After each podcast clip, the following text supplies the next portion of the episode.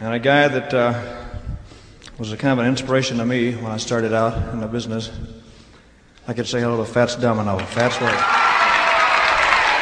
Yeah.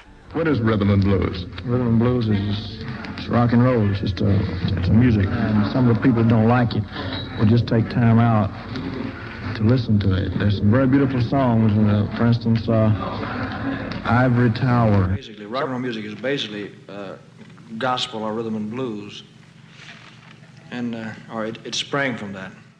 Let's talk about another aspect of criticism that Elvis receives. He stole black music from black people. Unfortunately, Elvis didn't write his own music. It was not his thing. I, have never written a song. I wish I could. Uh, I wish I was like some of my uh, rivals. Those guys there, they're pretty good songwriters, but me, I, I did good to get out of high school, you know. His talent was to entertain people and to make them happy. His legacy is his interpretation of the music he performed. Knowing Elvis's character, let's substitute still for influenced. Yes, he was influenced by rhythm and blues. No, no, no.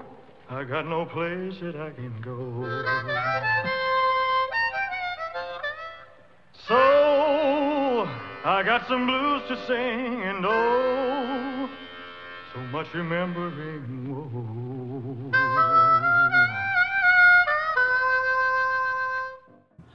And of course, Elvis was influenced by gospel music. He taught me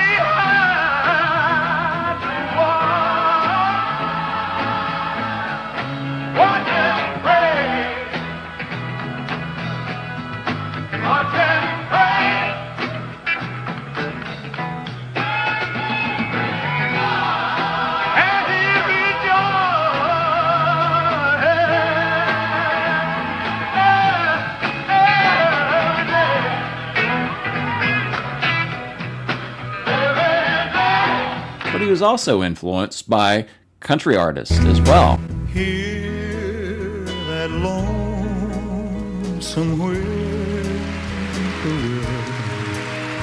He sounds too blue to fly. The midnight train is winding low. I'm so lonesome I could cry. Elvis was also a ballad singer and sung many ballads from artists that he was influenced by. Did Elvis steal from black artists? Not in my opinion. He was definitely influenced by black music and so much other types of music that he was able to fuse these different styles together and, and open the doors for black music to become more mainstream. Silver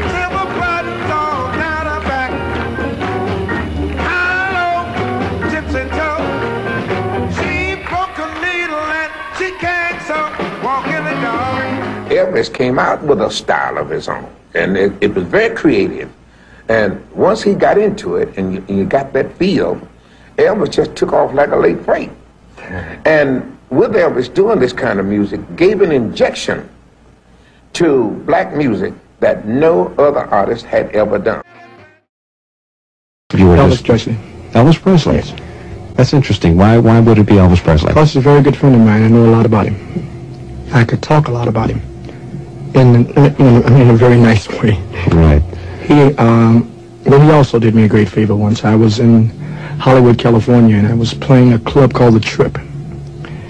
And we're having a little difficulty getting people to come out, you know, at, at that particular time.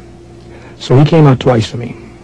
And, well, you couldn't get in. And they said, if Elvis go, then he must be, hey, let us go, man. good friend of mine, brother Elvis Presley, who uh, opened up a lot of doors for me to get through. I think once something has been exposed, anyone can add or take from it if they like.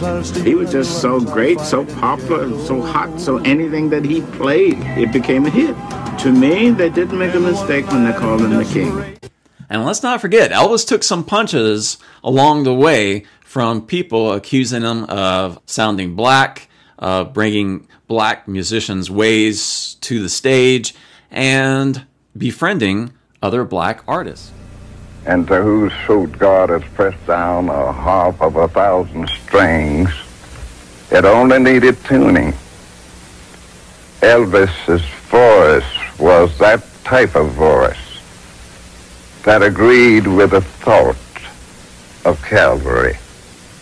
He had that kind of bent and inclination and attitude that suggested that God could use him. He was a bundle of energy set to music. And that echo will never die.